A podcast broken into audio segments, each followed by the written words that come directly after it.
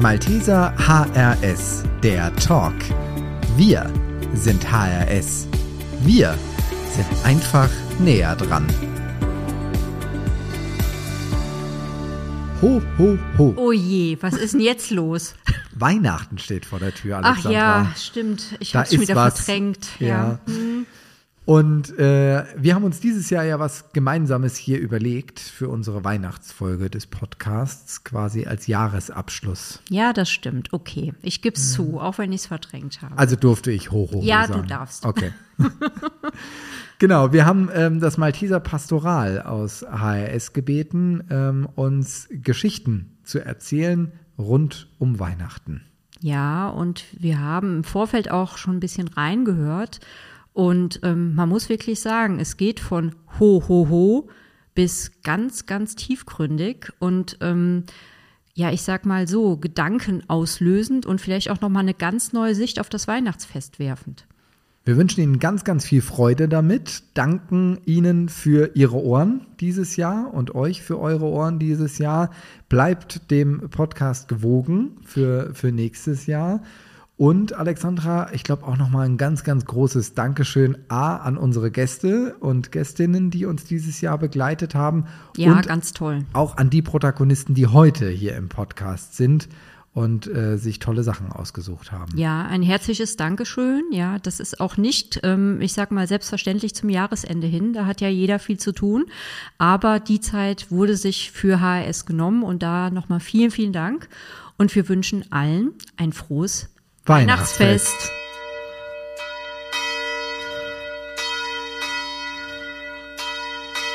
Pater Christoph Tobias Brandt, Malteser Pastoral in der Region Hessen, Rheinland-Pfalz, Saarland. Mit Blick auf Weihnachten erwartet uns häufig eine innere Unruhe.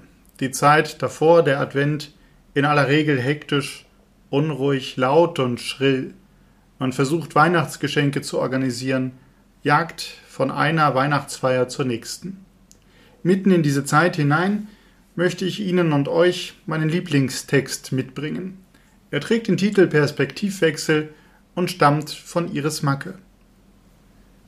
Perspektivwechsel. Advent heißt warten. Nein, die Wahrheit ist, dass der Advent nur laut und schrill ist. Ich glaube nicht, dass ich in diesen Wochen zur Ruhe kommen kann, dass ich den Weg nach innen finde, dass ich mich ausrichten kann auf das, was kommt. Es ist doch so, dass die Zeit rast. Ich weigere mich zu glauben, dass etwas Größeres in meine Welt hineinscheint, das ich mit anderen Augen sehen kann. Es ist doch ganz klar, dass Gott fehlt. Ich kann unmöglich glauben. Nichts wird sich verändern. Es wäre gelogen, würde ich sagen, Gott kommt auf die Erde. Dieser Text von Iris Macke trägt nicht umsonst den Titel Perspektivwechsel. Ganz am Schluss werden wir eingeladen, diesen Text von unten nach oben zu lesen, also von hinten nach vorn. Gott kommt auf die Erde. Es wäre gelogen, würde ich sagen, nichts wird sich verändern. Ich kann unmöglich glauben, dass Gott fehlt. Es ist doch ganz klar, dass ich mit anderen Augen sehen kann, dass etwas Größeres in meine Welt hineinscheint. Ich weigere mich zu glauben, dass die Zeit rast. Es ist doch so, dass ich mich ausrichten kann auf das, was kommt, dass ich den Weg nach innen finde, dass ich in diesen Wochen zur Ruhe kommen kann. Ich glaube nicht, dass der Advent nur laut und schrill ist. Nein, die Wahrheit ist, Advent heißt warten.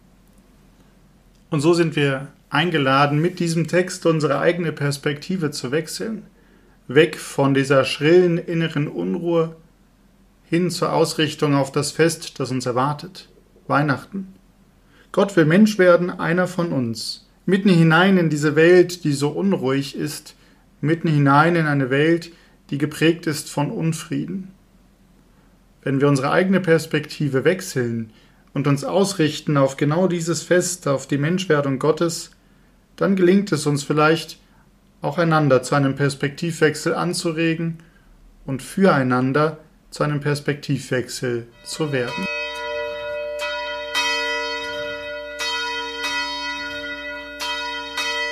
Ursula Meyers, Malteser Pastoral in der Diözese Trier.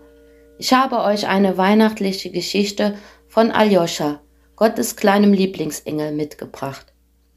Aljoscha traute seinen Ohren nicht. Draußen schien die Sonne. Das Thermometer zeigte 25 Grad und aus den Lautsprechern eines kleinen Restaurants hörte er laut und deutlich Weihnachtslieder. Auch wenn er wusste, dass viele weihnachtliche Lieder international verbreitet waren, klang nicht nur für seine Ohren O Tannenbaum oder O du Fröhliche bei diesen sommerlichen Temperaturen etwas bizarr und ungewohnt. Der kleine Engel befand sich in Südafrika, und hier waren die Jahreszeiten quasi umgekehrt. Wenn dort Herbst ist, beginnt bei uns der Frühling. Wenn bei uns kalter Winter Einzug hält, ist für Südafrika der Sommer angesagt. Heiße Weihnachten statt weiße Weihnacht, sagte Aljoscha schmunzelnd zu sich selbst. Weihnachten mit Tänzen am Strand oder mit Lametta, Schnee und Lebkuchen. Das Wichtigste aber war überall gleich. Die Weihnachtsbotschaft. Gott wird Mensch, legt sich in die Krippe, ohne Glanz und Gloria, beginnt sein Menschsein ganz unten. Wenn die Menschen das nur nicht vergessen, sagte Aljoscha zu sich als er sich unbemerkt die ärmlichen Behausungen in den Township ansah, die vor Kapstadt zu Tausenden zu finden waren. Lauter Krippen, dachte Aljoscha, denn auch Josef und Maria waren Unerwünschte in ihrer Suche nach einer richtigen Unterkunft. Gut, dass es hier irdische Kolleginnen und Kollegen gab, menschliche Engel, die ihr Möglichstes taten, um zu helfen und um den Bewohnern etwas von ihrer Würde zurückzugeben. Ein Zeichen der Hoffnung war für Gottes Lieblingsengel auch der Guide, der Besucher durch das ehemalige Gefängnis Robben Island führte. Dort waren zur Zeit der Apartheid, als Menschen auf unmenschliche Weise in Weiße und Schwarze getrennt wurden. Politische Gefangene wie Nelson Mandela jahrelang, manche jahrzehntelang eingesperrt worden. Auch der Guide gehörte zu ihnen. Sieben Jahre hatte man ihn hier in einer der winzigen Zelle gefangen gehalten. Bei allem, was diesem schwarzen Südafrikaner angetan wurde, war er trotzdem an diesem Schreckensort zurückgekehrt und begriff seine Aufgabe als Friedensdienst als Beitrag zur Mahnung nie wieder. Bewegt von dem, was Menschen Menschen antun können, im negativen wie im positiven, überlegte der kleine Engel, wie er das Erlebte in die Herzen der Menschen übersetzen könnte. Damit Weihnachten noch mehr das Fest wird, das Menschen ermuntert, mehr Mensch zu werden, und er ahnte, dass dies nicht leicht sein würde. Ich wünsche euch ein gesegnetes und frohes Weihnachtsfest und ein friedvolles neues Jahr.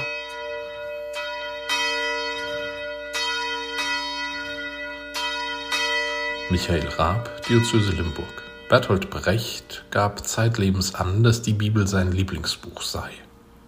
Immer wieder ließ er sich inspirieren von Stoffen aus dem Alten oder Neuen Testament und so auch in einem Gedicht, das wohl an Weihnachten 1922 entstanden ist.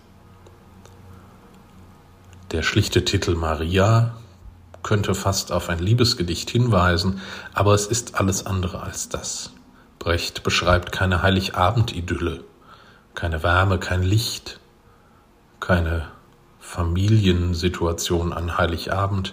Er beschreibt die armseligen Umstände, Realität im Bethlehem vor 2000 Jahren. Und er beschreibt, wie daraus das wurde, was für viele heute Weihnachten symbolisiert. Eben doch Fest, Festcharakter. Und gleichzeitig schwingt mit, dass wir alle wissen, wie viele Menschen eben das nicht haben für wie viele Menschen es nicht Wärme und Licht und Geschenke und Heiterkeit ist. All das steckt mit drin in diesem Text. Maria von Bertolt Brecht. Die Nacht ihrer ersten Geburt war kalt gewesen, in späteren Jahren aber vergaß sie gänzlich den Frost in den Kummerbalken und rauchenden Ofen und das Würgen der Nachgeburt gegen Morgen zu. Aber vor allem vergaß sie die bittere Scham, nicht allein zu sein, die den Armen eigen ist. Hauptsächlich deshalb ward es in späteren Jahren zum Fest, bei dem alles dabei war. Das rohe Geschwätz der Hirten verstummte, später wurden aus ihnen Könige in der Geschichte. Der Wind, der sehr kalt war, wurde zum Engelsgesang. Ja, von dem Loch im Dach, das den Frost einließ, blieb nur der Stern, der hineinsah.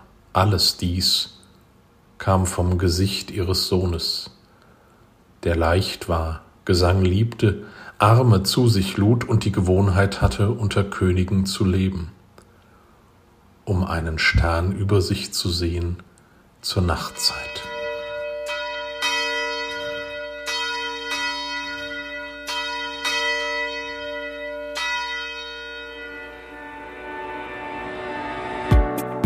Das war der Malteser HRS Talk, der Podcast aus Hessen, Rheinland-Pfalz und dem Saarland.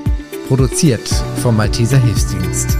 Den Podcast gibt's bei Spotify und Apple. Einfach dort nach Malteser HRS Talk suchen und folgen. Malteser, weil Nähe zählt.